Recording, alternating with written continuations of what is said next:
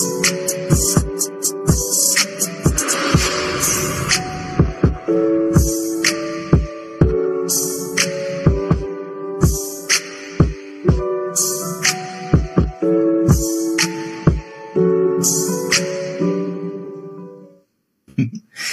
everyone. Welcome to another episode of Onion Soup, the show where we demystify um, metaphysics and spirituality in order to find out more about reality.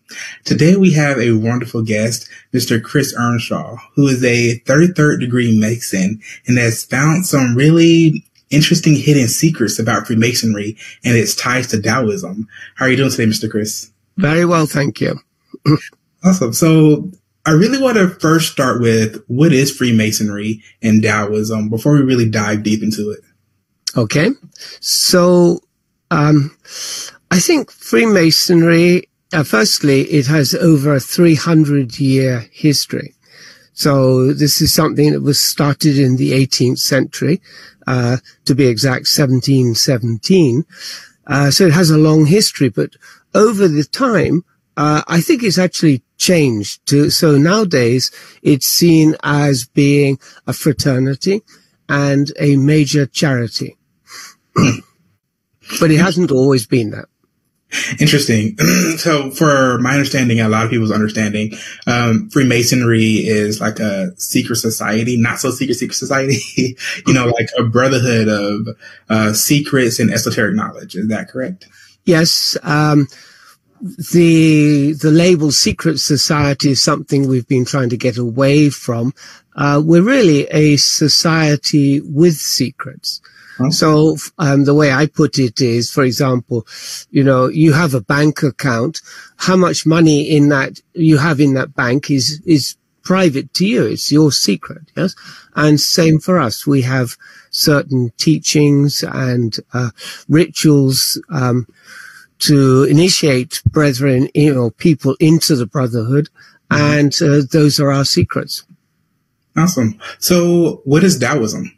So Taoism is a philosophy. Um, rather, uh, same as Freemasonry. Freemasonry is not a religion. It's a philosophy of life. And Taoism is the same. Uh, it's a way of living. Um, it's uh, polytheistic, which means that you can be Taoist and Christian at the same time, or you could be Taoist and Buddhist. Um, they think that um, they understand the philosophy of Taoism to uh, exist before all religions were created. So, uh, just for clarity, we're saying that Freemasonry started around the 17, 1800s, and yep. Taoism would be thousands of years old. Uh, yes, it's it's at least two thousand years old. Right. Oh, so oh, sorry, at least three thousand years old. Sorry. Exactly. So when we look at Taoism, mm-hmm. what are the similarities between Taoism and Freemasonry? Because I had no idea that they were connected. Nobody does, and that's why I wrote my books. Um, so if I can step back a little bit, um, mm-hmm. I studied uh, classical Chinese literature at university, uh, the University of London. Uh, School of Oriental African Studies, and uh, so I was particularly interested in the not uh, in the works of Mencius. He's a Chinese philosopher, and uh, Mencius is a disciple of or pupil of Confucius. However, they never met because there's a 150 year gap between the two of them. Mm-hmm. Um, Mencius teaches the same things as Confucius, but in a way that's easier to understand. Mm-hmm. Um, so I was invited in 2016 to uh, visit Taiwan. Um, must point out I live in, in Tokyo in Japan and Taiwan is only a one hour flight or one and a half hour flight from, from Tokyo to Taipei. And so uh, I, I took up the invitation and uh, it ended in me being initiated into a Taoist temple. Mm. Um, it was called Lingying Temple. Uh, under the tradition of the Yi, Yi Guan Dao. It's a one of the various groups of Taoism. And when when I went through the initiation, which was a very open and simple thing, I immediately recognized it's the same as the first degree ritual in Freemasonry. Mm. Uh, I've been a Freemason for nearly 40 years, so I was very familiar. And um, it was mind blowing. And so when I went back to Tokyo, I spent probably four years researching how this could be. But obviously, Taoism is much older than Freemasonry. But which came first? Did the Freemasons copy the Chinese or, you know, exactly what was going on? And so I did some research into it and I found a lot of similarities. Would like me to explain? yes, actually, I was, uh, my first question is, you mentioned the first degree of masonry. Uh, are you referring to the three degrees? Yes. So could you first explain what the three degrees are before we go into further into the similarities? So, um, to be a, a fully fledged Freemason, you have to go through three degrees. And the first one, uh, is an initiation. You become an entered apprentice. After that, um, there's a, a kind of verbal examination once you pass that. And that examination is only to see if you understood what happened during the initiation. Then the second degree is uh, the degree of fellowcraft. Um, it's just one step deeper. Um, and then the third degree is uh, the raising made to be made a master mason. Each degree has a different story in it. It's rather like theatre. Um, mm-hmm. Ancient theatre, particularly in the 1700s in England, was theatre in the round, which meant uh, you don't sit facing a stage, you sit in a circle around the stage. So it's a circular stage. So it's a, what we call a Shakespearean um, uh, Shakespearean stage. And uh, even now in London, we have a theatre called the Globe that has been hmm. recreated like that. So Freemasonry is the same. You have um, a, a, like a theatrical performance happening, and everybody's sitting around in a circle, and they're either involved in it or they they help in some way. Interesting. Is it kind of uh, uh, like ritualistic rites or something like that? Yes, it is. Um, it's a way of teaching a person what uh, Freemasonry believes are um, uh, moral truths.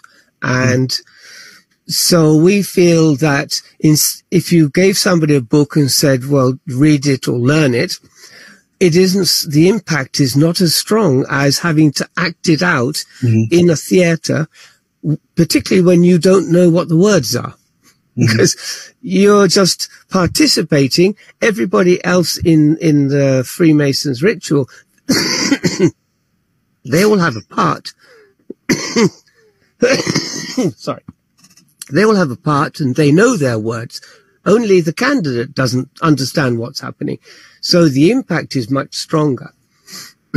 Interesting. So what does that have to do with the Taoism. And you said that it was primarily the first degree that you felt yes. Taoism was most related to.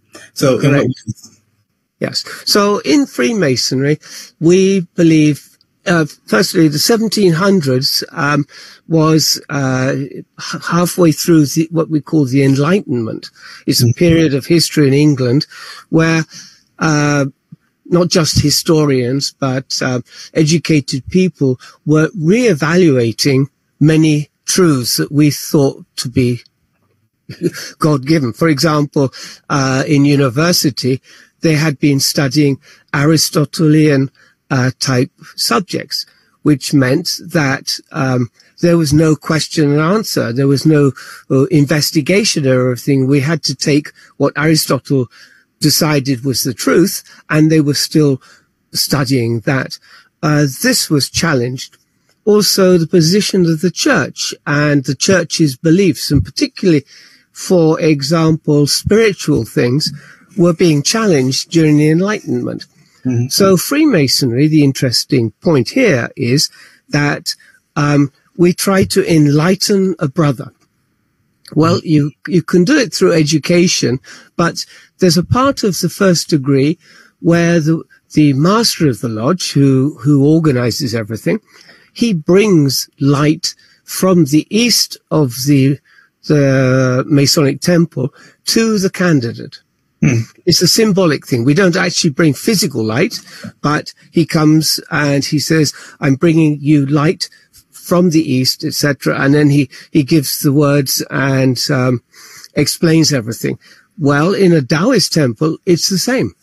There is a, they have three officers in the lodge, which is the same as a, um, Masonic lodge. We have three senior officers. And the, the, in the Taoist temple, the senior person, his name is the light transmitting master. That's hmm. his job. He brings light from the east. Uh, it isn't exactly the east, but it's, it's a similar concept and he brings it to the candidate. Um, represent like knowledge? Is it, is there anything physical going on here? Yes and no. So, um, you won't see anything, but it's all to do with intention. Uh, mm-hmm. the intention of the candidate to accept the teachings and also the intention of the officers to communicate uh, the, the teachings, the, the ritual, and also to transfer the light. Um, there have been in the past uh, some very spiritually aware people who have joined Freemasonry, and they see say that um, they can actually physically see light entering the candidate, mm-hmm. um, and so that is it's a it's a kind of awakening the soul. That's what. Mm-hmm. So in Taoism, that's what it's about: is to awaken the wake you up because the soul's asleep mm-hmm. uh, in their way of thinking, and they want to say there is more to life. There is a spiritual life. Wake up, and we will show you. And Freemasonry is very similar. So in both practices, it seems that there's a form of almost energy transference, such as like in Reiki or something like that, where you uh, a person's spirit or attune a person's spirit to the knowledge or energy at hand that's held by the master. Yes, um, we would think that the master is a more spiritual person and he is more qualified than the candidate. So yes, there is a transference from one to the other. Interesting. So going back to the relatedness between Tao and yes. Freemasonry. so I'm sure after you first saw the relations with the first degree, yes. did you uh, did you dig deeper into it? Are there more things that are related?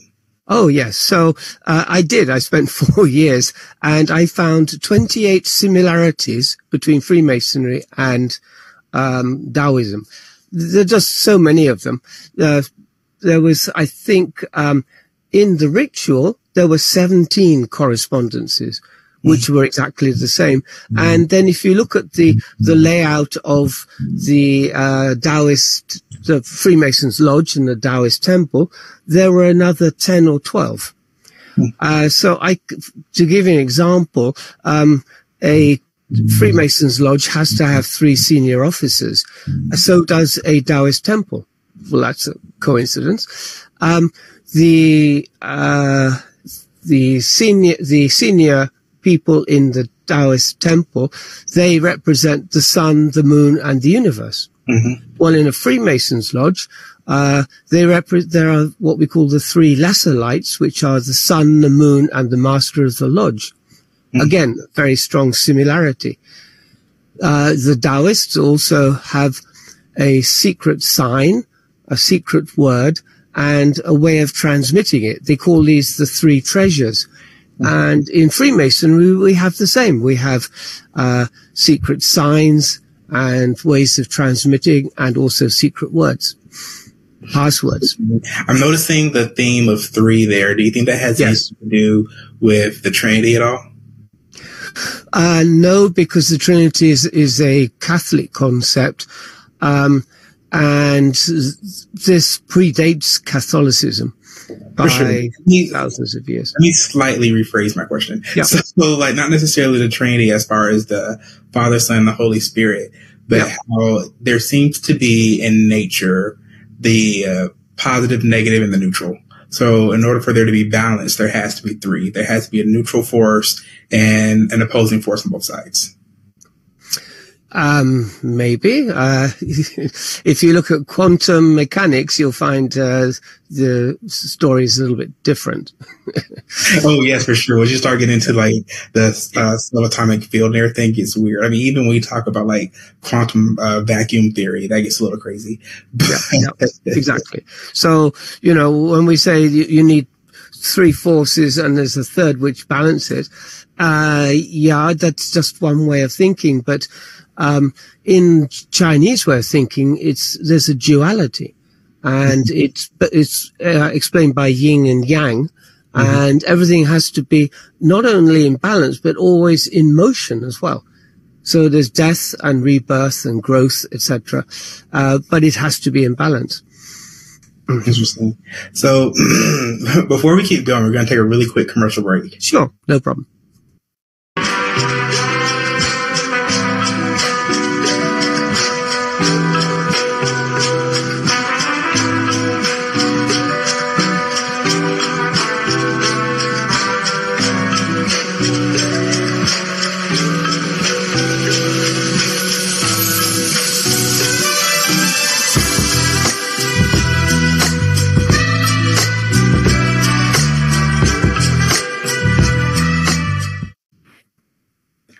Hello, everyone. Welcome back.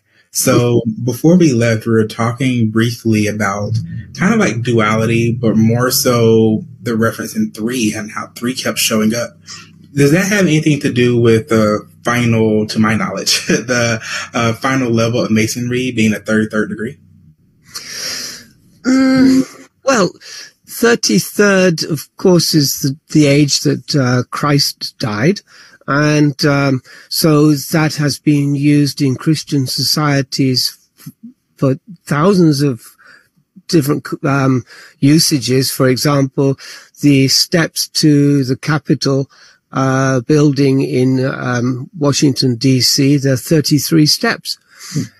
Uh, it's just something that catches the public's imagination. Um, in Freemasonry, there's no 34th degree. Um, but the 33rd is all sub- subdivided into other also um, other ranks as well. I don't think it's the number that's important. It's the amount of of understanding that the Mason have. Um, so many Masons nowadays are focused on the fraternity.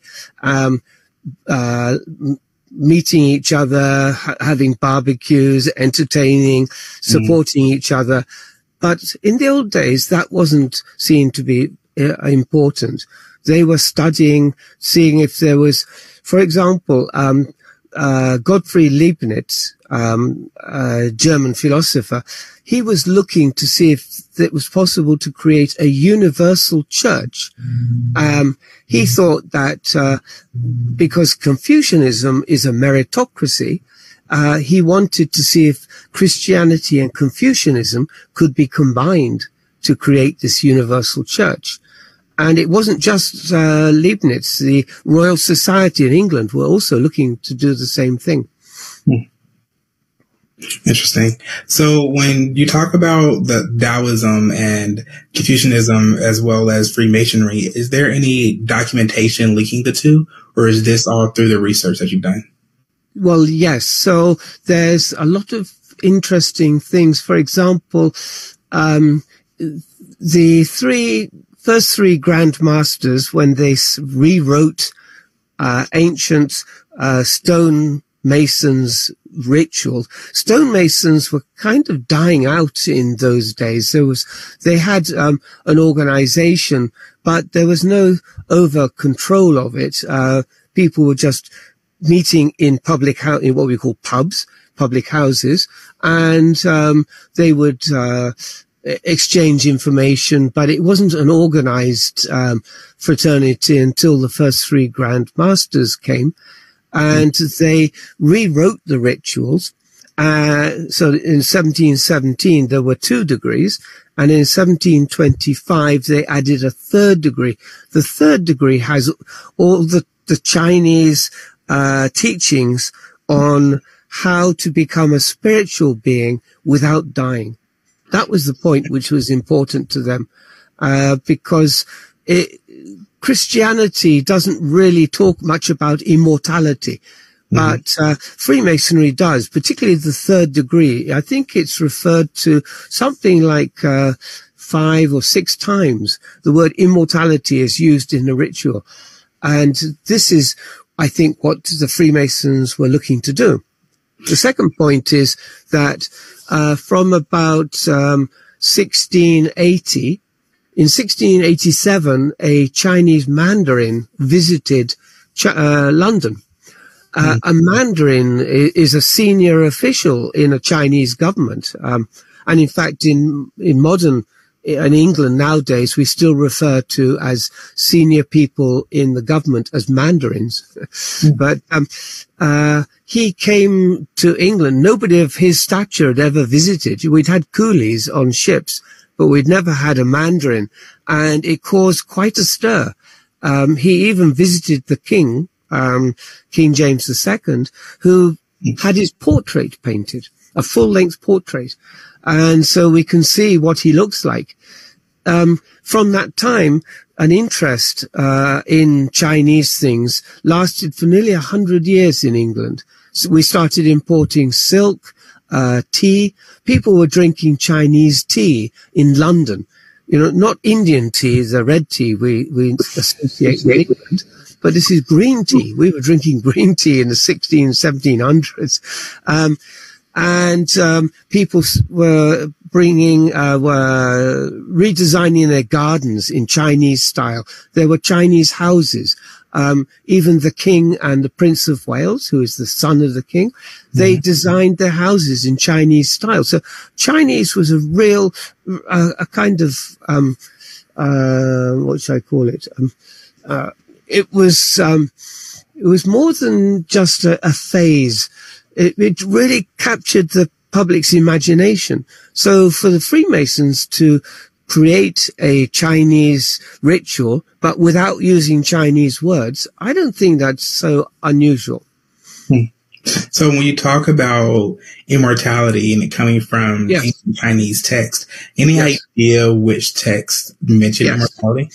Yes. So um, I so what my feeling is that the Chinese Mandarin, his name is Shen Fuzong, um, he taught people, uh, a professor at Oxford University where he was staying. This professor was familiar with all the leading people, including the king. You know, he, he had, uh, it was ability for the professor to visit the king, uh, which, which is unusual. And, um, he, he met uh, people like Boyle and um, Newton and people like this. And he he either left a document, and uh, there is a picture of them holding a document in a painting of this professor, and the scroll he has he's holding has Chinese words on it, Chinese characters. But the thing is, the professor was the professor of Hebrew. They weren't che- teaching Chinese at, at um, Oxford University. So why is he holding a Chinese scroll? Uh, anyway, um, right. so yes, the the document uh, that they may have, have used is called "The Secret of the Golden Flower." I was hoping you were going to say that. I, I read yep. it not too long ago. Well, yep. the English translation, and it's really, really good. I also read the one that I read had commentary by Carl Jung.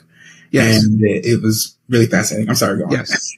no, no, but, um, it, so I, and I checked that the, the book first became available in the 1600s in China. And before that, it had been written down as a scroll um, so the thing to understand is there are two types of Taoism in China. There is a, a philosophical type called Yi Gang, uh, Yi Guan Dao, which is the one I joined. And then there's another one called Jiao Dao, um, uh, or Dao Jiao, uh, which is a more religious type. And they are into these mystical ceremonies using tons of incense.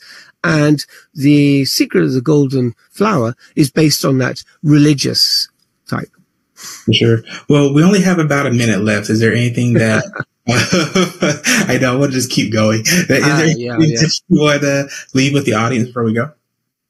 So yes, so I would like people to reevaluate Freemasonry and not think it is a society of old men uh, with secrets that they don't want to teach anybody, but they've probably forgotten anyway.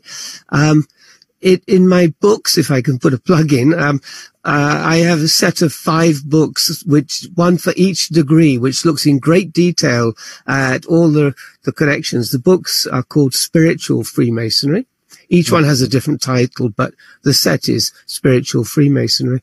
And uh, if you read that, then you will suddenly realize that Freemasonry is a spiritual practice uh, to show people how th- the, the spirit is immortal and we don't have to fear death. Wow. Well, thank you so much, Mr. Chris Earnshaw. I truly enjoyed this conversation. I had been looking forward, looking forward to it. and thank You're you, have a great one. My pleasure. Peace.